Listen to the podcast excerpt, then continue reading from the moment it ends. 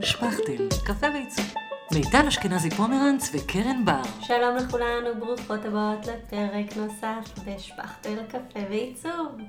נמצאת איתי היום מיטל אשכנזי פומרנץ, אני קרן בר, והיום אנחנו מארחות את עדי כרמון סקופ, יזמית בתחום הבלוקצ'יין, אל תדאגו, אנחנו לא נדבר על זה, ומייסדת את תנועת השש, קיצור יום העבודה לשש שעות. שלום עדי. שלום עדי. שלום מיטל וקרן. איזה כיף שהגעת אלינו, אנחנו מחכות לך פה הרבה זמן.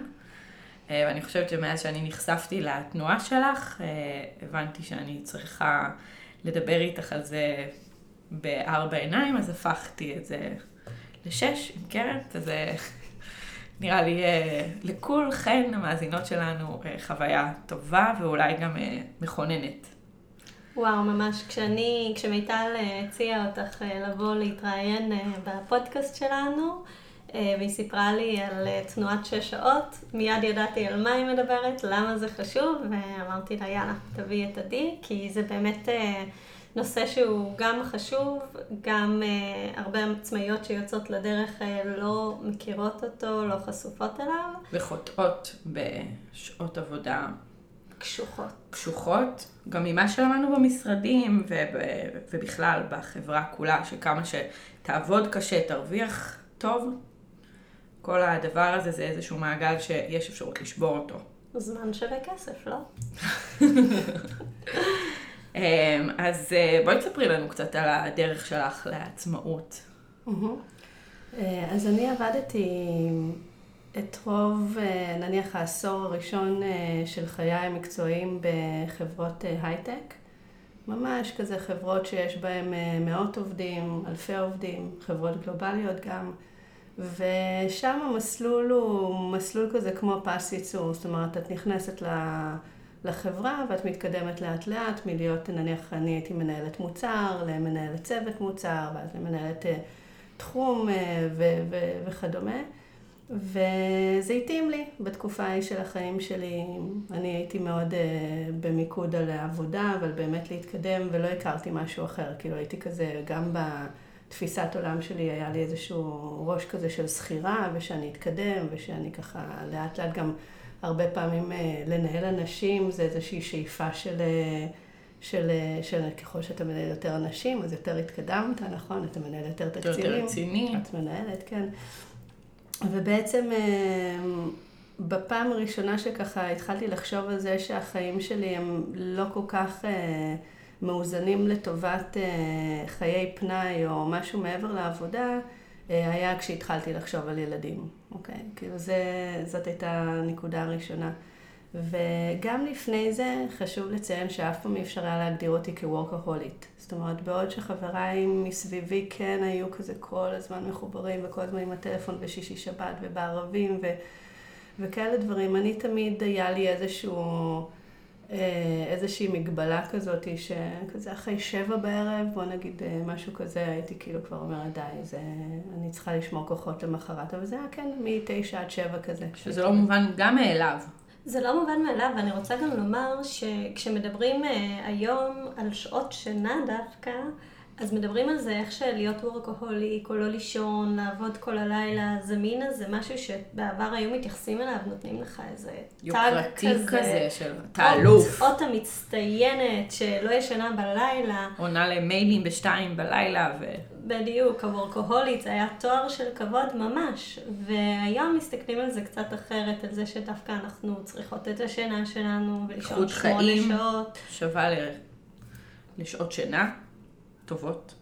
כן, ובעצם אה, היום הדברים האלה מתחילים להשתנות, ודברים כמו התנועה של השש שעות ממש משקפים את זה. כן, אז, אז זה כאילו משהו שחשוב לדעת, שאף פעם זה לא שהייתי וורקהולית כזאת, ופתאום אה, הימרתי את זה, תמיד, גם בתוך המסגרת המאוד נוקשה של כאילו לעבוד מתשע עד אה, שבע, שמונה, סופי שבוע, אני כן הייתי יודעת לשמור על הגבולות שלי, אבל עדיין זה היה לעבוד תשע, עשר שעות ביום. כאילו, זה לא שאני נחתי ו...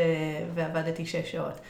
אמ, ולקראת זה שבאמת לפני אה, שבע, שמונה שנים, אמ, דרך אגב, ברבות הזמן אני הפכתי להיות אה, יזמית, זאת אומרת, אני התחלתי לקפוץ בין לעבוד בחברות גדולות לבין לפתוח מיזם משלי, תמיד בתחום טכנולוגי, סטארט-אפ.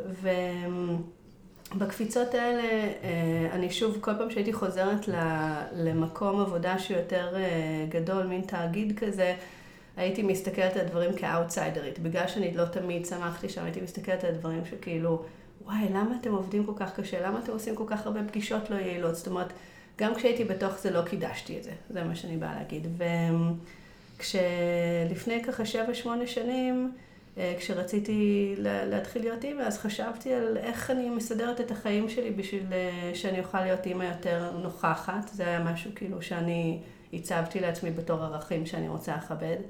ובדרך כלל, את יודעת, את מסתכלת על הדברים ואת אומרת, אוקיי, אני, או שאני ארד לחצי משרה, לשלושת רבעי משרה, כאילו כל מיני ג'ינגולים כאלה, אבל זה כן, תמיד יש איזשהו מתח או איזשהו trade אה, off כזה בין להיות מישהי שרוצה לנהל קריירה פעילה, לבין מישהי שרוצה לנהל אה, איזושהי הורות פעילה. והם גם מציבים גם סוג של תקרת זכוכית בהמשך, יש לזה גם כל מיני השלכות אחרות. נכון, נכון. גם, גם הבחירות שעשיתי, דרך אגב, אה, יכול להיות שאם הייתי בוחרת רק בשחור, רק בלבן, זאת אומרת, רק אה, להיות אשת קריירה, יכול להיות שבחיים המקצועיים שלי, כאילו הייתי מגיעה לפסגות יותר אה, גבוהים ממה שהגעתי, אבל אני בסך הכל מרגישה שהחיים שלי הם, הם מאוזנים והם נכונים לי. ואז באמת לפני שמונה שנים הקמתי חברה, ו... נכנסתי להיריון ובעצם אה, אמרתי לשותפים שלי שאני הולכת לעבוד שש שעות ביום. אה, הם לא עבדו שש שעות ביום, אבל כל הצוות שלי כן עבד שש שעות ביום, והצוות שלי היה ברובו צוות של אה, נשים. מגיעים בשמונה וחצי, הולכים בשתיים וחצי, שלוש, אוספים את הילדים מהגן, כאילו זה, זאת השגרה שלי, כי אני כל יום... אה, אוספת את הילדים. יש לי מטפלת, כאילו עד שלוש וחצי, ארבע, אבל אז אני מחליפה אותה ואני נמצאת כל אחר הצהריים, הערב עם הילדים, אה, תוך כדי שאני בונה מיזמים ושאני אה, מנהלת חיים מקצועיים שבשבילי הם מאוד נותנים כאילו פירות, פוריים ומאוד מאתגרים. מדהים. אז ספרי לנו באמת על תנועת השש. נגעת בזה ממש בקטנה. אה, איך, חוץ מהבנו כבר איך זה נולד, אה, אבל מתי באמת היה הרגע שבו הבנת שזה משהו שצריך להשתנות? אני, אני הסתכלתי על עצמי ועל הסביבה שלי, באמת הצוות שלי עבד שש שעות, וכל הזמן חטפנו ביקורת. אפילו שזאת הייתה חברה שהייתי שותפה בה, והיו שותפים, היו לנו כבר 40 עובדים, הצוות שלי מנה משהו כמו שמונה עובדות בעיקר, ו... והיה כל הזמן ביקורת על הצוות. הצוות הולך מוקדם, והצוות זה, ותסתכלו על הצוות QA, הם נשארים עד השעות המאוחרות, ותמיד הסתכלתי על זה, אמרתי, אוקיי, בואו נסתכל על הצוות QA של בדיקות איכות. רובם גברים, צעירים יחסית, בשנות ה-20 המאוחרות, 30 המוקדמות, אה, מגיעים ב-11 בבוקר, בשש בערב כבר שולחים בוואטסאפ של החברה סרטוני קריוקי, שהם עושים uh, כיף והכול, וכאילו היום העבודה שלהם נראה אחרת. עכשיו, אני לא אומרת שהצוות הזה לא היה צוות טוב, אבל זה הצוות שהיה פש... פחות uh, לחוץ על, ה... על השעון, פחות להסתכל על הזמן, יותר מרח ככה את היום, ונורא חשוב להיות מגובשים ובחברותה. והצוות שלי היו מגיעות בשמונה וחצי, תשע. מתקתקות שש שעות, אוכלות בקושי ארוחת צהריים כזה עשרים דקות, חצי שעה, ויוצאות כולן בשלוש ביי, אני אוספת את הילדים. ו... והתחלתי לראות שבעצם המודעות, אפילו לחברה שלי, לאנשים סביב השותפים שלי או העובדים ש... שהם אה, בחברה שלי, המודעות היא אה, מאוד נמוכה לגבי הנושא הזה של אה, שאפשר לעבוד פחות שעות, ובעצם לעשות את העבודה ולהיות אפקטיביים. הרי ידוע ש... נשים ככלל וגם אימהות בפרט הן מאוד מאוד מאוד יעילות עם הזמן שלהן. מקצרות כאילו בפטפוטי מטבח ולא, ואוכלות על המחשב, הכל בשביל באמת אה, להספיק, בשביל לצאת לאסוף את הילדים, כי יש משהו שנקרא hard stop, נכון? אנחנו חייבות לצאת. נכון. אני חושבת שמעבר לזה גם אה, חשוב לזכור שהרבה פעמים אה, הפסקות צהריים או פגישות מיותרות, כמו שאמרת, יכולות להימרח. אה, בעוד אה, שאם אני מחלקת את היום לשמונה שעות לעומת שש שעות, יש אה, שעות שהן ממש מבוזבזות, לעומת לקצר את הזמן וגם שהכל יהיה הרבה הרבה יותר מתוקתק. נכון. כשאתה מגיע, אני זוכרת בתור שכירה ליום שיש לך איזה פגישה בשעה מוקדמת, ושאתה חייב להספיק, או שיש לחץ של זמנים מבחוץ, אה, זה גורם לך לעבוד הרבה יותר מהר, פחות אה, באמת לדבר, לעשות שיחות טלפון, כי כל, כל דקה בעצם נחשבת. נכון. אני רוצה להגיד שזה בכלל מפתיע אותי שכאילו הייתה קבלה לשש שעות מלכתחילה. אני די הצבתי את זה, אתה יודע, כתנאי. בתור עובדה, אני לא, אני לא הייתי המנכ"לית של החברה בתקופה הזאת, אז לא יכולתי ממש לעצב את התרבות הארגונית כמו שאני רציתי, אבל הצוות שלי בוודאי.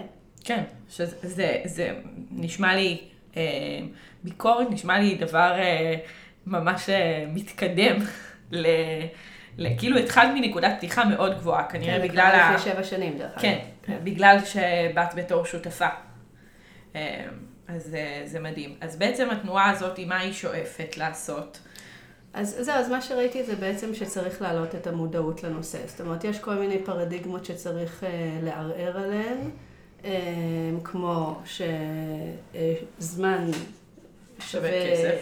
כאילו, זמן שווה כסף, או, או בואי נגיד שזמן עדיין שווה כסף, אבל ככל שאת ת, תבלי יותר שעות אה, במשרד או בעבודה, אז תשיגי יותר או תספיקי יותר. את זה רציתי לערער לגמרי, ואם נרצה נצלול לתוך כל מיני נתונים שמחקר אחרי מחקר אה, מוכיחים אחרת.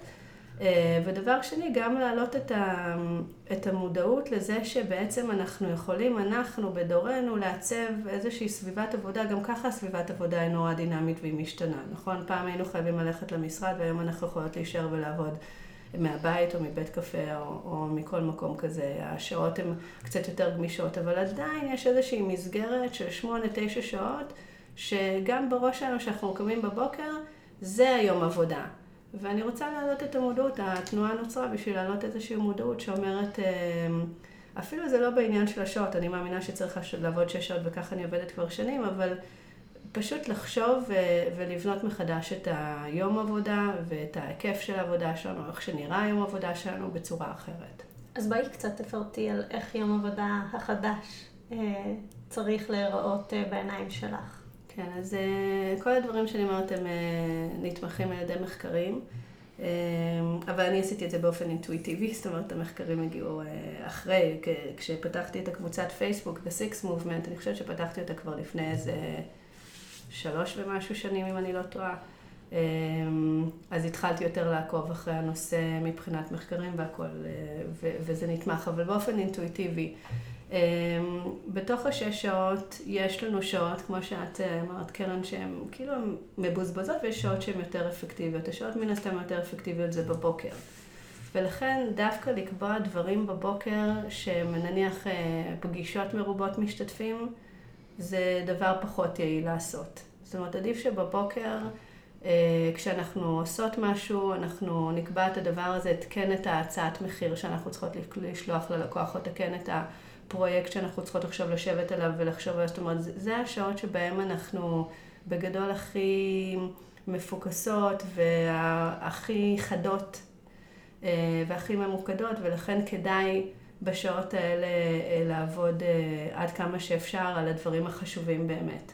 שאם אנחנו רגע נגיד את זה, בעצם אנחנו מדברות על זה כמו על פתיחת משרד, אנחנו פונות פשוט לקהל של עצמאיות בעיקר. שזה דווקא נראה כאילו לנו הרבה יותר קל לעבוד לאורך כל היום בצורה מפוזרת, אבל אנחנו רוצות ללמוד פה משהו חדש. אז הפתיחת משרד הזאת של לעשות את כל הדברים שרשומים לנו שאנחנו צריכות לעשות ולהוציא מהמשרד ולהעיף החוצה, את אומרת שבבוקר כדאי לנו יותר לעשות את זה. כן. עד, עד שעת ארוחת הצהריים. כן. זאת אומרת, נניח שאם אני עובדת באמת מהבית ואין לי את הפקקים והכל, אז ככה באזור תשע, שמונה וחצי, תשע להתחיל את היום ולעבוד ככה שעתיים, שעתיים וחצי טובות על, על המשימה הגדולה. לרובנו יש דווקא את הנטייה, הנטייה ההפוכה של לקבוע כבר פגישות בבוקר, ואז עד שאנחנו מגיעים לדברים החשובים הם, הם אחר הצהריים או שאחרי הפסקת הצהריים, ואז פשוט היעילות שלנו יורדת בצורה דרסטית. ודעתנו מוסחת יותר. לפעמים זה גם מאוד קשה לקבוע עם אנשים. אני מאוד אוהבת לעבוד בדיוק כמו שאת מתארת, כי בבוקר יש לי פרץ פרודוקטיביות מאוד מאוד גבוה, ובגלל זה גם את השפכתל אנחנו תמיד מקליטות בצהריים, כי מבחינתי זה איזה שהן שעות שבהן אני פחות, פחות יעילה, פחות מפוקסת, ואני יכולה לעשות דברים שהם יותר באופן אוטומטי באים לי. אבל הרבה פעמים הלקוחות דווקא לא רוצים לקבוע בצהריים, כי הם פנויים בבוקר לפני שהם מגיעים לעבודה. אז גם לזה אימצתי איזשהו כלל, שזה נקרא ימים שקטים. זאת אומרת שאני מקבצת את הפגישות אה, לימים אה, ספציפיים. נניח אם יש לך המון פגישות ויש לך יום עבודה של חמישה ימים, אז לקבץ שלושה ימים של פגישות, אבל ממש ממש אה, לדחוס את הפגישות. ואז יומיים לנצל לצורך אה, ימים ללא פגישות, עד כמה שאפשר, כל אחת בעסק שלה, אה, על מנת לעשות את, העבודה הזאת יותר אה, מרוכזת. אבל זה גם, תחשבי על זה כשיש לך פגישות, אז נניח יש יום שאני נוסעת לתל אביב. או יומיים בשבוע, בהתאם לפגישות. אם אני רואה שפגישה אחת מתבטלת ויש לי רק פגישה אחת בתל אביב, אני לא נוסעת במיוחד, אני דוחה את הפגישה ליום שאני אסע לתל אביב. זאת אומרת, אני כל הזמן מנסה לקבץ את הפגישות אה, כדי שאני לא יפרפר כל הזמן בין העבודה לבין הפגישות. בדרך כלל העבודה עושים על הדרך, והפגישות הן כאילו היום עבודה. אבל העבודה היא העבודה והפגישות הן איזשהי אמצעי בשביל להשיג עוד לקוחות, לדבר על הפרויקט, לקדם משהו, לרתום אנשים. וזה משהו שצריך אה, לתת לו מקום, אבל בצורה הרבה יותר אה, מוגדרת ו, ומכונסת. זאת אומרת, ורוב האנשים, היומן שלהם נראה כמו, אוקיי, באיזה יום אתה רוצה, באיזה שעה, אני יכול זה וזה וזה בכל שעה שאתה פנוי. עדיף להקצות מראש ימים שהם ימים של פגישות, ומקסימום אה, דוחים את האנשים הפחות דחופים לעוד שבוע. אני יכולה לשקף פה את מה שהולך באולפן, שקרן ואני מעניינות ב... בהסכמה, ואני יכולה להגיד שאני אישית ממש אה, כנראה חוטאת בהרבה אה, דברים, כי באמת היומן שלי מתנהל בין הפגישות שאני קובעת, ואז בין לבין אני עושה את, ה, את העבודה. וזה נשמע לי מאוד, כמובן מאוד הגיוני כל מה שאת אומרת, ואני רק חושבת כאילו איך, איזה טעויות זה, שאתה פשוט מכניס את הדברים הכי חשובים, שדיברנו על חשוב, דחוף, בין, ה, בין החורים, במקום לייצר לזה את הפרקי זמן, ש... ש... לא יודעת, שזה מגיע להם. אז הטיפ הכי טוב זה לא לכתוב אה, זמן פרטי, אני, פה אני עובדת על הצעת מחיר, אלא פשוט לכתוב את ה... להקצות את, ה, את המשבצות שבהן יש פגישות. היום גם יש כל מיני אה, תוכנות כמו קלנדלי וכאלה, שאת ממש מגדירה מראש, אוקיי, אתה רוצה להיפגש איתי? סבבה. אני פנויה בימי שני, שלישי ורביעי, מ-9 עד 12 או מ-11 עד 4, תבחר לך מתי, אבל כאילו, לפתוח את היומן לפגישות, ולדעת שזהו, אלה הפגישות, את כאילו את לא חורגת. עכשיו יש את הדברים הדחופים והכל, לנסות אז כן, אולי אפשר לדחות פגישה פחות uh, חשובה אבל לתת יותר כבוד באמת לעבודה עצמה, ובטח נניח אה, אתן ארכיטקטיות ומעצבות פנים, העבודה היא הרבה פעמים לקוחות, אבל היא הרבה פעמים לעשות סיור מוחות, להסתכל על הדברים, כאילו, עבודה שהיא יותר אה, עבודה אישית, ו- ושם אנחנו באמת חוטאות. טוב, זה נשמע לי מקסים. אז uh, עד הצהריים סגרנו, ומאחרי הצהריים את אומרת שאת עושה uh, בימים uh, שהם לא שקטים. את הפגישות שלך? משתדלת? אז בימים לא שקוטים אני גם יכולה לעשות את הפגישות בבוקר, באמת להתאים את עצמי לאנשים מסביב, למרות שככל שאני יותר מדויקת, אנשים מתאימים את עצמם אליי. אה, זאת אומרת שנותנים לי אופציות וזה אחרי ארבע, אז אני אומרת, אני לא עובדת אחרי ארבע, ואז מקסימום או שאנשים לא יודעת, לא יודעת מה הם עושים עם הימן שלהם, אבל הם מייצרים את, ה, את הזמן אה, כדי שאני אוכל להיפגש איתם. אבל הגבולות הם מאוד מאוד ברורים, ואת יודעת לתקשר את זה גם אה, החוצה, ו... בסוף את יודעת, האנשים מבינים, כשאת, כשאת יותר מדויקת, הם מבינים שבעצם את יותר מקצועית, את יותר איכותית, ואלה הכללי משחק שלך בעולם אה, המקצועי. אני חושבת שזו נקודה של השעות עבודה שהיא מאוד חשובה, גם דיברנו עליה בפרקים אה, קודמים, אה, אבל בגלל שהיא כזאת חשובה, אז חשוב להדגיש אותה. כי השאלה הראשונה שאנחנו בתור מעצבות ואדריכליות שומעות, זה בעצם, רגע, ואת עובדת אחר הצהריים ויום שישי, ותמיד אנחנו נותנות את המענה שלו, שזה א' עד ה' בשעות המשרד. ואז אנשים אה, הרבה פעמים אה, אומרים, אבל זה שעות העבודה שלי. ואז התשובה היא בחצי חיוך. זה גם שעות העבודה שלי. נכון, זה גם שעות העבודה שלי. אה, אז באמת לכבד את השעות עבודה שלנו ואת הגבולות שלנו, זה משהו שמאוד אה, חשוב לעצמאיות לאמץ. ואני שמחה שהדגשת את זה, שזה הדבר המקצועי בעצם לעשות. תשמעי, יכול להיות שאם יש דרישה מאוד גדולה ימי שישי, הכל בא, גם הרבה פעמים אני, עצה שלישית זה שאני מסתכלת על, ה, על השבוע עבודה. ולא על יום. זאת אומרת, יש ימים שאני עובדת שמונה שעות, ויש ימים שיש פגישות אחר הצהריים. זה בסדר, אבל בגדול, בשבוע עצמו אני מסתכלת על זה שאני לא עובדת יותר מ-30 שעות. שוב, זה לא העניין של השעות, זה יותר העניין של המיקוד והדיוק, וזה שהיומן שלי מ-4, הנה היום אני ב-4 ו-20, כבר אוספת את כל החבר'ה לכדורסל, כאילו זה, זה הסעות שלי, זאת אומרת, היומן שלי...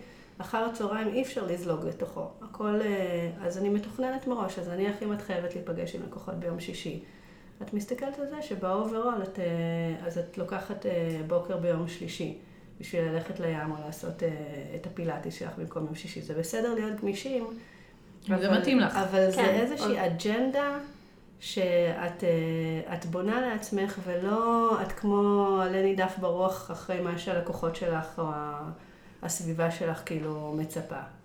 כן, יש, אה, יש גם מעצבות שאולי אין להם ילדים, או שזה פחות משמעותי בשבילם להיות איתם אחר הצהריים, או להפך, אולי הם איתם בבוקר אפילו. ואז אה, באמת מתאים לכם להיות, לעבוד אחר הצהריים, בימי שישי, בשבת, כל, כל טוב, כל עוד זה מתאים לכם, עובד עם הלקוחות, ואתם אה, דואגות לזמן שלכם בעצם. כן, לרוב האנשים לא עובד 8-10 שעות, זה העניין. כן. וזה, וזה הברירת מחדל שלנו. אנחנו מדברים כאילו על הכמות של השעות ולאו דווקא על מתי לתת אותם. נכון. כי אולי בא לך לקום ב-11 כל יום. נכון. ואז השעות שלך יהיו קצת אחרות, ואולי אה, מתאים לך בשבע וחצי בבוקר לקחת את הילדים לבית ספר ולהמשיך אה, ליום העבודה. אה, אז אנחנו יכולות להסתכל על זה בעצם גם מבחינת רווח והפסד, כי זה לא רק להרוויח mm-hmm. השש שעות האלו. את רוצה להסביר לנו כאילו להציף פה על השולחן מה את הרגשת שהפסדת כן. ומה הרווחנו במקום? אה, תשמעי, ברגע שאת בוחרת נתיב אחד, את סוגרת את הדלת על אה, כל הנתיבים המקבילים. אז אה, ביקום מקביל הייתי יכולה להיות מנכ"ל של חברה. ביקום מקביל הייתי יכולה להשתתף הרבה יותר בכנסים בחו"ל, שזה מאוד מאוד חשוב בתחום שלי, מבחינת גם ה... להתעדכן על, ה... על מה שקורה. כאילו בשטח, כי זה תחום מאוד דינמי, התחום של הבלוקצ'יין, וגם אה, ליצור קשר עם היזמים ועם החברות. זאת אומרת, כל פעם שאני טסה כן לחו"ל, וזה קורה לעיתים מאוד רחוקות, אז, אז, אה, אז זה מאוד מוכיח את עצמו מבחינת קשרים ומבחינת העבודה והפיתוח העסקי וכאלה. אז הטרייד אופים בדבר הזה זה שיכול להיות שהקריירה שלי הייתה יכולה למסוק למקומות אה, אחרים, יותר גבוהים. יותר גבוהים. אני רואה גם אה, אה, קולגות, גברים ונשים כאחד שהם מנהלים דברים והכול. אני בדרך כלל שותפה, יזמת שותפה, ואני לא לוקחת את ההובלה של המנכ"לות. וזה היה בגלל שעד עכשיו הייתי עסוקה בלהיות בהיריון וללדת ילדים ולבחור להיות איתם ולהעניק אותם, ו, ויש לי ילדים בני שש וחצי, ארבע וחצי ושנתיים וחצי. אבל בהחלט אמ, התנועה הזאת היא בכלל היא מנסה לפנות אל אה, גם גברים, גם רווקים, רווקות, זאת אומרת לאו דווקא בעלי עסקים, שכירים, לאו דווקא אה, לדבר על, אה, כשאני מדברת על עצמי, אז אני נופלת תחת הקטגוריה של יזמת שהיא גם אימא ויש לה ילדים קטנים. אבל אני לא רוצה שהדבר הזה יקבל כאילו איזשהו שיקוף שזה רק עבור זה. אני חושבת שגם כשהייתי... רווקה, הייתי יכולה מאוד להתערם מלעבוד פחות שעות ולנצל יותר את הפנאי שלי. שלנו היה פרק פה על, אה, על פנאי אה, עם אה, מאיר האור לבן, שאנחנו גם נשים לו פה כמובן קישור, שזה, שהיא הסבירה כמה חשוב לנו להיות, לדאוג לפנאי שלנו ולמקם אותו גם כן במערכת ולחזק אותו, וכמה שזה... אה, היא חילקה את זה לשני סוגי פנאי, אה, והיא אמרה שיש את הפנאי המקצועי, אני, חושב, אני אומרת נכון? אה, ושאליו אנחנו צריכים בעצם לשאוף ולטפח ולהשקיע, ושאלו הדברים שבעצם עוזרים לנו להיות מאושרים, ואז בעצם אם אנחנו אומרים שאנחנו רוצים לקחת את ה... לעודד את הפנאי, לחזק אותו, אז, אז זה פונה לכולנו. נכון. אה, שאולי הפנאי שלנו כרגע הוא יותר מתעסק עם הילדים, כי זה תקופות קצרות כאלה והם בתוך שנייה גדלים ו... וכבר הם פחות צריכים אותנו. אה, או לעומת זאת, אה, אולי איזה תחביב שאתה עושה, איזה משהו שאתה יכול, שאת יכולה לעשות, ללכת לים, לשחות, להתעמל, כל מיני דברים שגם קשורים, ואנחנו מאוד רוצים להעלות את איכות החיים שלנו. זהו, אז, אז בדיוק באתי לשאול, שאולי כדאי אה, טיפה לשפוך אור על למה זה חשוב לייצר את הפנאי הזה ולהוריד בשעות עבודה. אז קודם כל אני חושבת שכשאת אה, בעלת עסק, אז את תמיד עובדת בתכלס. זאת אומרת, גם אם את במקלחת, גם אם את אה, עכשיו בשיעור טניס, אין שעתה. בדיוק, אנחנו לא מכבות את המוח שלנו. אה, חוץ מאם עושים מדיטציה, אני מאוד משתדלת אה, לכבות את המחשבות, אבל חוץ מזה אנחנו כל הזמן, אנחנו לא אומרות עכשיו אני בתפקיד רק של אימא ועכשיו אני בתפקיד רק של אה, בעלת עסק, ולכן ה...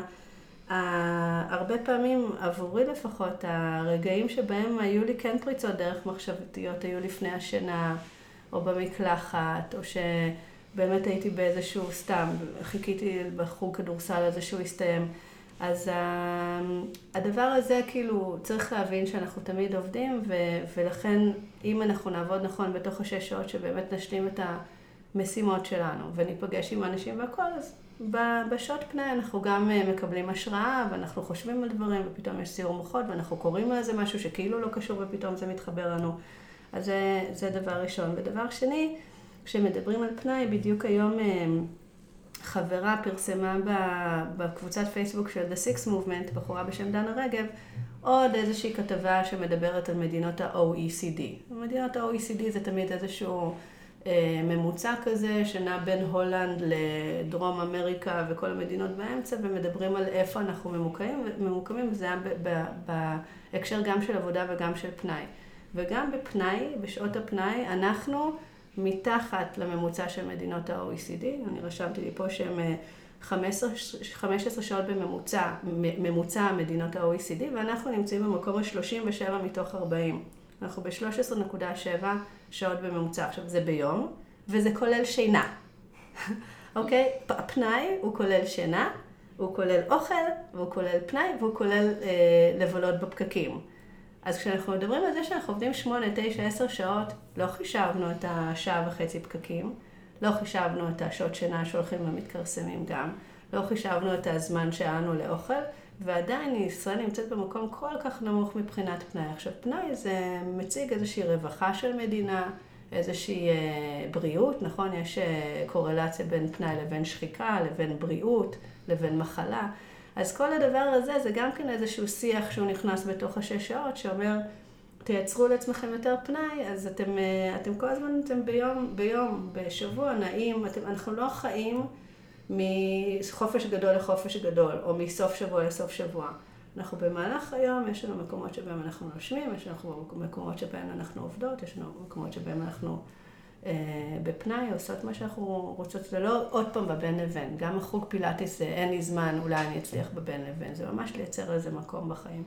ואז אנחנו רואים שאולי במקום לעשות את זה בהפסקת קפה עם העובדת שנמצאת לידינו במקרה כי המעסיק בחר, אנחנו נוכל להשקיע את הפנאי הזה ב- בלהיפגש עם החברה הכי טובה למשהו הרבה יותר אה, ממוקד, חווייתי ולא יודעת, מעניק לעצמנו.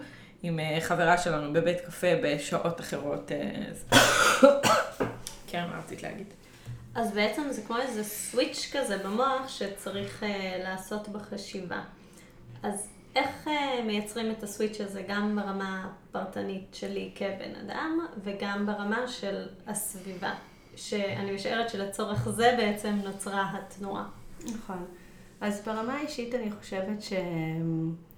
אנחנו צריכים לקחת את הזמן ולנסות להרהר על החיים שלנו. והיומיומים, השגרתיים, לא מה יהיה עוד עשר שנים ומה היה לפני עשר שנים. ולנסות לראות איפה יש את החוסר איזון, איפה אנחנו מרגישות אה, חוסר איזון בחיים, או משהו שאנחנו מבקשות לעצמנו. אה, בדיוק הסתכלתי אתמול על אה, הרצאת TED שקפצה לי במקרה, לא הכרתי אותה, על מישהו שהוא מאוד מאוד מאוד מאוד מוצלח. לא משנה, הוא איכשהו התגלגל להיות מאוד מאוד מוצלח, והוא אומר, שההצלחה היא קורית לא בקפיצות גדולות של הספר שאני תמיד רוצה לקרוא, או הטיול הזה שאני תמיד רוצה לעשות, או החוג הזה שאני, רואה, המכון כושר שאני רוצה להצטרף אליו, זה קורה בזה שאם את רוצה לקרוא איזשהו ספר, תתחילי במילה הראשונה, ואז בפסקה הראשונה. כאילו תמיד תיקחי איזשהו משהו שהוא נורא נורא נורא נורא קטן ואפשרי. הוא אומר שלא יש הפרעות קשב, והוא לא יכול לעשות משהו מעבר לחמש עד עשר דקות ברצף. והוא הפך את החסרון הזה ליתרון. אז כשהוא קורא ספר, הוא אומר, אני אקרא שני עמודים, לא ספר עכשיו. אז אני חושבת שאת צריכה להחליט, כאילו, מה השניים וחצי דברים שאת רוצה לשנות? אני רוצה ללכת פעם בשבוע, יש לי חברה מהממת, מוכשרת, עובדת קשה והכל, ובדיוק בסוף שבוע עשינו סוף שבוע קמפינג, והיא אמרה, אני רוצה ללכת לחדר כושר, אבל אני לא יכולה לקחת את השעה הזאת. אמרתי לה, לא יכול להיות, את לא יכולה שעה בשבוע, מ-8 עד 9 תגיעי באותו יום ב-9 וחצי לעבודה, מה יקרה? ואת רוצה לעשות כושר ו- ולשפר ווטאבר את ה... את ה... איכות חיים. את איכות החיים. ואת יודעת, הרבה פעמים כשאנחנו מסתכלים על זה, שמשקפים לנו את זה מישהו אחר, זה נראה באמת אבסורד. מה, שעה בשבוע את לא יכולה לקחת, העולם מתפרק אם את תגיעי יותר מאוחר. והיא אומרת, לא, אבל זה לא מקובל אצלנו במקום עבודה, ויראו את זה בעין לא יפה, וכבר הפגישות מתחילות כבר בתשע, ואז אני...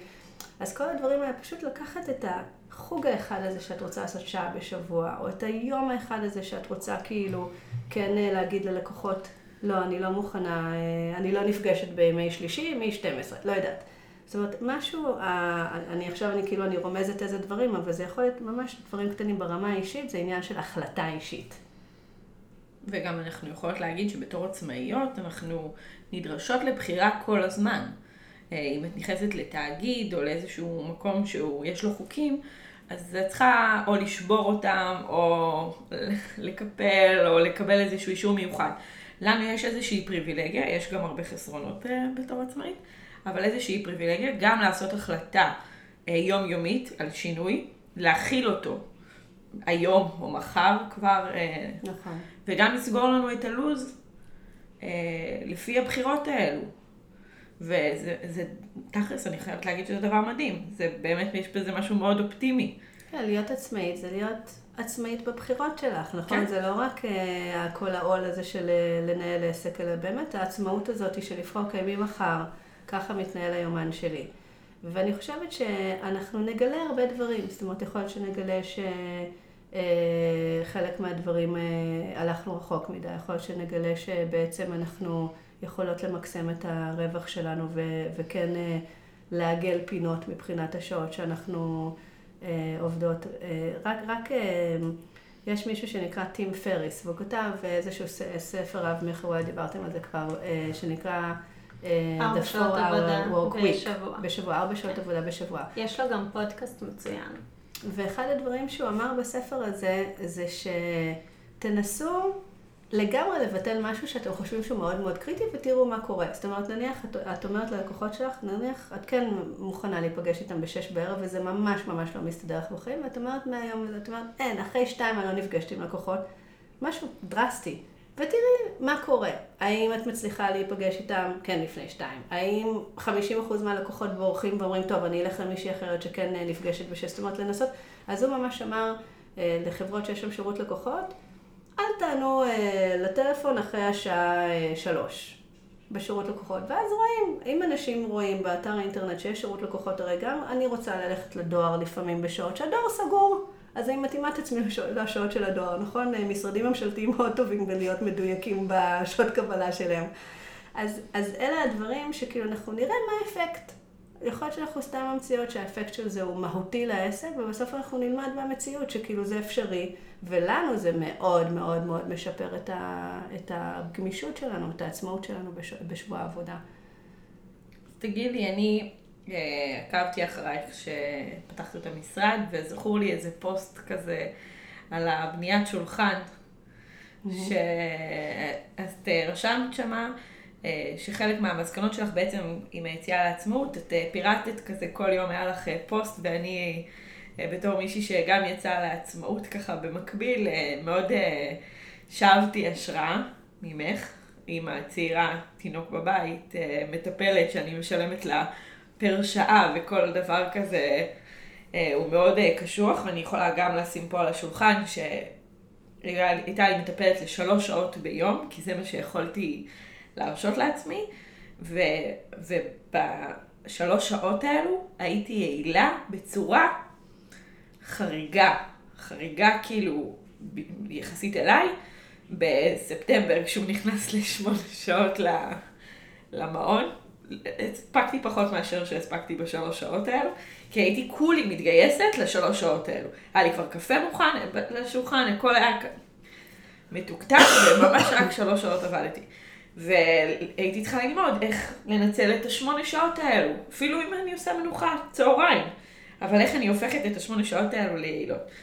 ואני זוכרת שבפוסט של מהרשם, על uh, כמה זה היה משמעותי, uh, חלוקת תפקידים, או אני מנסה פשוט לקחת את זה אלינו לעצמאות. Uh, את רשמת שמתוך שש שעות אי אפשר להרכיב שעתיים שולחן של איקאה או משהו בסגנון הזה, זה כבר היה כבר די מזמן. ורציתי לדבר על, על, על זה גם מה למדת כשהתחלת באמת לעשות את זה בעצמך ולהקים את העסק שהיה אז בזמנו אצלך.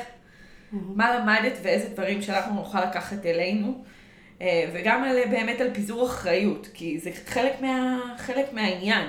אם אני הולכת לשרטט את כל התוכניות שלי, יכול להיות שאני לא יכולה לעבוד שש שעות.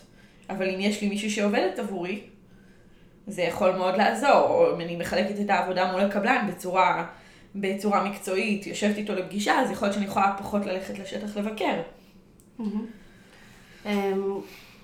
אז קודם כל למדתי שככל שאת, אה, אמרתי את זה מקודם, ככל, ככל שאת יותר מדויקת אז העולם מתיישר על פיך. זאת אומרת, היום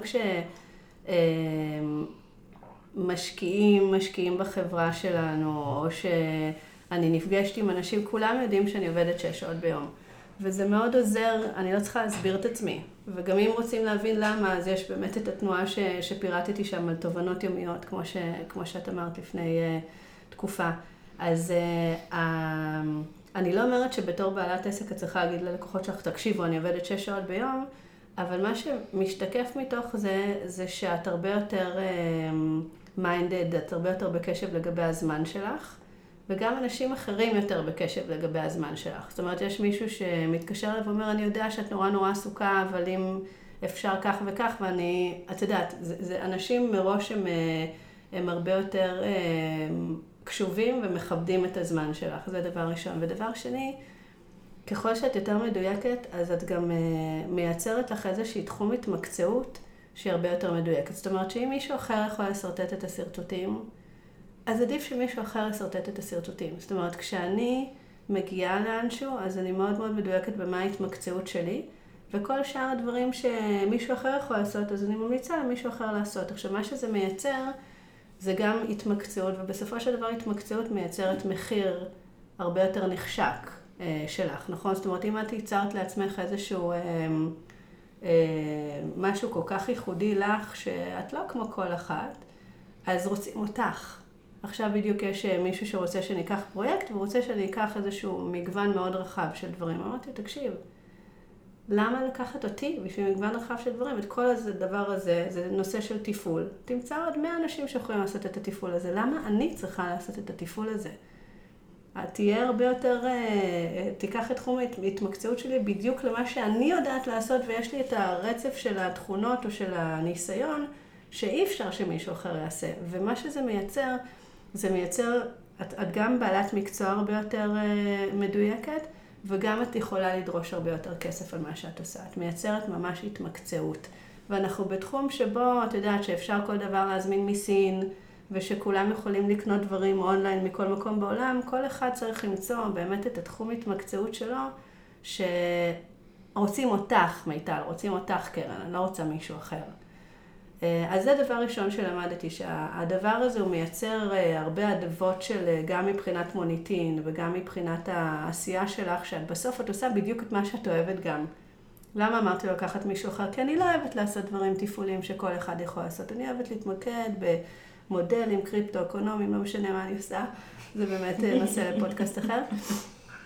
ו- ואז את מייצרת איזשהו, איזשהו מותג כזה שהוא רוצים אותך ואז מוכנים כבר אה, לבלוע את השש שעות שלך, לא שזה בא על חשבון מישהו, אם את בעלת עסק ואת עובדת, אה, זה לא עניינם איך את עובדת. אה, אז זה, זה משהו, אני חושבת, כזה הדבר הכי הכי מרכזי שלמדתי, זה ההתמקצעות הזאת. עכשיו, אה, דיברת קצת על אה, כסף, אז אם אנחנו מפריחות באמת את הפרדיגמה שזמן שווה כסף, איך בעצם מרוויחים כשעובדים רק שש שעות? אז קודם כל, הפרדיגמה של זמן שווה כסף היא, כאילו יש לה הרבה פנים, אבל בעולם שבו את אה, משתכרת במשכורת גלובלית, אז זמן לא שווה כסף, אלא להפך, אפילו ה over זמן, העודף זמן, אה, מייצר אה, עלות שולית פוחתת לכל שעה. זאת אומרת, מספיק ללכת להרצליה פיתוח ולראות כמה זמן מבלים במסעדות, כל החבר'ה שהולכים לארוחות צהריים וכל החברות האלה שיש להם פלייסטיישן, זאת אומרת, החברות עצמן הן כאילו נמצאות באיזשהו... אמ, פיצול אישיות שמצד אחד הם רוצים שתעבדי, מצד שני הם כל הזמן שמים לך הסחות דעת לעבודה. זה ממש נראה לי טירוף, כאילו, הדברים האלה. רוצים לקלוע אותך, זה כמו משפך כזה כן, רוצים, של שתישארי שם. העיקר שתישארי, וכל החיים שלך אנחנו יכולים לספק לך, כמו איזה חברה קומוניסטית. אמ, אז בהקשר הזה, הזמן שווה כסף, העלות השולית היא פוחתת. דבר שני, אמ, ברגע שאת מייצרת יותר התמקצעות, את גם יכולה לקחת יותר כסף על העבודה שלך. כי שוב, אני אומרת, כשאנשים פונים אליי, הם רוצים אותי, ויש לי איזשהו אה, אה, מקבץ של כישורים שאפשר לקחת אנשים אחרים, אבל כאילו לא יקבלו את המקבץ הזה שאני מביאה לשולחן, ולכן אני אפילו יכולה בשש שעות למקסם את, ה, את ההכנסה שלי. עכשיו, הרבה פעמים אה, אני זוכרת אה, עיתונאים, מה שהתראיינתי בעיתון, והיו שני עיתונאים ברדיו שאמרו, טוב, היא בטח מרוויחה גם 60 אחוז משרה, כאילו, מה החוכמה? שש שעות. נכון? כאילו, שש שעות, כולנו יכולות להצטמצם מתשע שעות לשש שעות, וגם להרוויח פחות, וזה מה שרובנו עושות כשאנחנו רוצות להיות אה, אה, עם אחר הצהריים פנוי. ולא, אצלי אני אומרת שזה שש שעות, זה הכיף המלא של העבודה, אני משתכרת משכורת מלאה. אה, ובתוך זה אני מנסה למקסם את הערך שמקבלים ממני. עכשיו, כשאת עובדת לפי שעה, זה קצת בעיה, צריך לחשוב האם הכרחי לתמחר לפי שעה, האם אפשר לתמחר לפי פרויקט, וגם אם מתמחרים לפי שעה, אולי נותנים את, ה, את המקסימום בשעה הזה ואין הרבה מאוד עבודה מאחורי הקלעים סביב השעה. זאת אומרת, לאנשים שהם, שהם עובדים לפי שעה, על פרויקטים לפי שעה, זה, זה גם הייתי במודל הזה, בסדר שהיה לי את העסק שלי לייעוץ. אה, בשנים האחרונות, אז אה, ניסיתי גם לפי שעה, גם ניסיתי לפי פרויקט, גם ניסיתי retainer חודשי, זאת אומרת את כל האופציות האלה, אה, וזה משהו שהוא מאוד מאוד אינדיבידואלי לעסק, אבל צריך לראות שאנחנו לא יורות לעצמנו ברגל בתמחור שלנו, כי לפי שעה, אז מן הסתם תמיד יש את ה... את הפיתוי הזה של לעבוד יותר שעות, כי את בהכרח תרוויחי יותר. אז אני חושבת שבעבודה שלי אני משלבת בין הלפי שעה לבין פרויקטים גלובליים. ואז יש פעמים שבאמת אה, הלפי שעה יותר משתלם, כי יש פרויקטים שנתתי איזשהו תמחור גלובלי ופתאום, כמו שאמרת, אז אה, יש איזה בזבוז כזה של שעות. אה, ולפעמים דווקא הפרויקטים שהם גלובליים, אז יוצא שהם יותר רווחיים. אבל אני חושבת שהמסקנה היא שברגע שהם מוציאים את, המש... את הזמן שווה כסף ועוברים לאוקיי, כמה שנתתי אני אספיק בפחות זמן אה, לייצר את העבודה, אז, אה, ועדיין ניתן כמובן עבודה טובה וככה. וערך ומקצועי. אני חושבת שזה גם בכלל, אה, כל הדבר הזה, הוא מאפשר לנו רגע לבחון את מה שאנחנו עושים. וגם באמת את התמחור אפילו של הלפי שעה. אה, גם אני עובדת אה, לפעמים אה, לפי שעה, זה בפרויקטים מאוד ספציפיים, ספציפיים ואני גם לא עובדת מאחורי הקלעים. זה, זה חלק מההנחת יסוד שאני מציבה, שזה, אני מגיעה, מתחיל הזמן. ואנחנו עושים את הכל ביחד, וכשזה מסתיים, זה מה שהם מקבלים.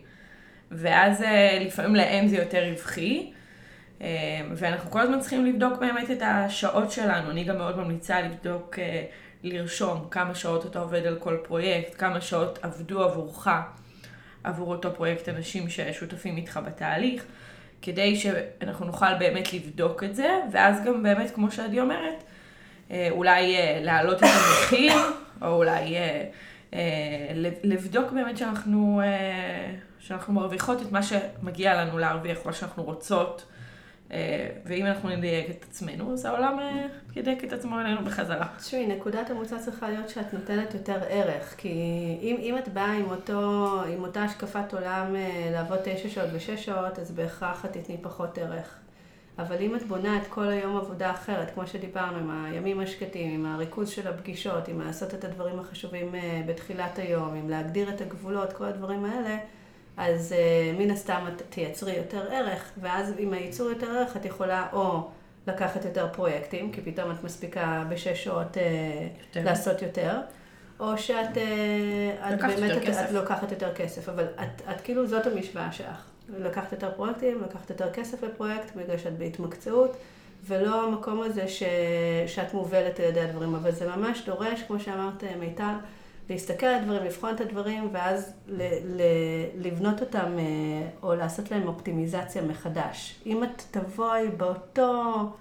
שטאנץ. באותו שטאנץ, אז, אז זה המתכון הזה לא יעבוד. הבנתם?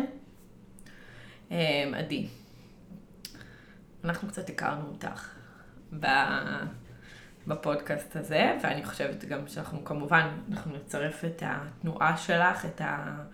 אה, כל, מש, כל קישור שאת אה, תתני לנו יהיה פה ממש מתחת.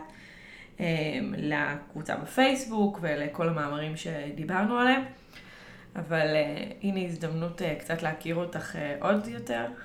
תספרי לנו משהו שלא באמת יודעים עלייך. אז אולי יש שני דברים. דבר ראשון זה שהייתה תקופה בחיים, לפני שהיו לי עוד ילדים, שאני רקדתי טנגו ארגנטינאי. וואו. ורקדתי שנתיים והייתי הולכת אה, ארבע, חמש פעמים בשבוע למסיבות טנגו ארגנטינאי ברחבי תל אביב, והייתי לוקחת שיעורים פרטיים. וזה כל כך היה משמעותי בחיים שלי, שכשאנשים היו אומרים לי, מה את עושה? תמיד יש את השאלה הזאת, מה את עושה? נכון, את הולכת לכל מיני, מה את עושה? שאני שונאת את השאלה הזאת. אז הייתי, מה אני עושה? אני עושה המון המון דברים. אני חיה. לא, אז הייתי אומרת, אני רקדנית טנגו ארגנטינאי. אז היא אומרת, באמת? זה מה שאת uh, עושה? אז אמרתי, אה, אתם מתכוונים לחיי המקצועיים? טוב, בחיי המקצועיים אני ככה וככה, אבל בכוונה, כאילו, בהוויה שלי הייתי רקדנית טנגו ארגנטינאי. זה מקסים. וזה מה שעשיתי. ונכון, היה לי דיי ג'וב שעשיתי בו משהו אחר, אני לא זוכרת אפילו מה עשיתי כשרקדתי טנגו ארגנטינאי, אה, כנראה שעבדתי אז באיזה תאגיד גדול. אבל, אה, אבל באמת, זה היה המהות שלי. ו... גם פה אני כאילו, אני אומרת, בואו לא נגדיר את עצמנו, כאילו, את, את עצמאית, את אימא, את בעלת עסק, אז כאילו, אני בן אדם אם אה, יש לו הרבה מאוד אה, עיסוקים והרבה אה, אה, תשוקה לכל מיני דברים. ובכל דבר להשתדל באמת לעשות את הדבר המדויק והנכון ושמביא לנו שיר בלב. והדבר השני עליי... אני חושבת שגם התנועה הזאת היא מאפשרת את זה. ממש. זה מזכיר לי את התקופה שהייתי פייה ביער. יש שואלים אותי. זאת הייתה העבודה שלי. מה זאת אומרת? הייתי, היה מקום ש... כאילו עדיין יש מקום שקוראים לו היער, ואני הייתי פייה ביער, הייתי לבושה כמו פייה, הייתי עושה ימי הולדת לילדים, ומוכרת אה, פיות קטנות, וכשהיו שואלים אותי מה אני עושה, הייתי אומרת, אני פייה ביער. וגם כולם בשרון היו יודעים, זה כאילו זה ברננים, וכולם... אה, כן. כאילו, לי זה היה חלום להיות פייה ביער. מהמם. והדבר השני זה שיש לי uh, תקופות שאני ממש, אני לא ישנה. Uh, אני מאוד משתדלת לישון, ויש לי תקופות שאני ממש לא ישנה. ואז אני יכולה מאחת וחצי עד ארבע לראות המון סרטונים. תמיד אומרים לי, אין לי טלוויזיה בבית. אז אומרים לי, אז איזה תוכן את צורכת? אז אני צורכת או תוכן מקצועי או תוכן רוחני. זה בדרך כלל אה, אצלי, אז מאחת וחצי בלילה עד ארבע בבוקר לפעמים, כן? לא תקופות. אני כזה במין הזיה כזאת, רואה כל מיני דברים. אז גם, גם שם לפעמים אה, יש, אה, יש מקום קצת לעצמנו, למרות שאני מאוד מאוד בעד לישון בלילה, ולישון אפילו שמונה שעות אם אפשר, ובאמת לא להיות גם... את יודעת, בפייסבוק וכאלה באמצע הלילה ולהיגרר לזה, אבל אני חוטאת בזה. אני יכולה בתקופה האחרונה להבין אותך. זה גם יש בזה איזה משהו משחרר או מטעין את המוח אה, בצורה אחרת. אה, אה, אני אוהבת להיות ציפור לילה, אני בעיקר אוהבת את הזריחה, אז אני תמיד רוצה, יש בה משהו מקסים כזה, אני זוכרת בלימודי האדריכלות שהייתי יושבת לילות שלמים וגם קצת מבאס, שעולה השחר פתאום, כי אתה יודע שזהו, כאילו פספסת את הלילה, אבל גם איזה משהו נקי כזה של, אה, תחילת יום. של תחילת יום. אה, אז אה, תודה רבה לך שהגעת אלינו וחשפת את התנועה שלך. אנחנו ממליצות לכולכם להיכנס, לבחון, לקחת את הדברים שמתאימים לכם. לעבוד פחות, לעבוד פחות. יותר. זה ממ- המלצה לכל העולם. אה, ולעשות אה, פנאי רציני.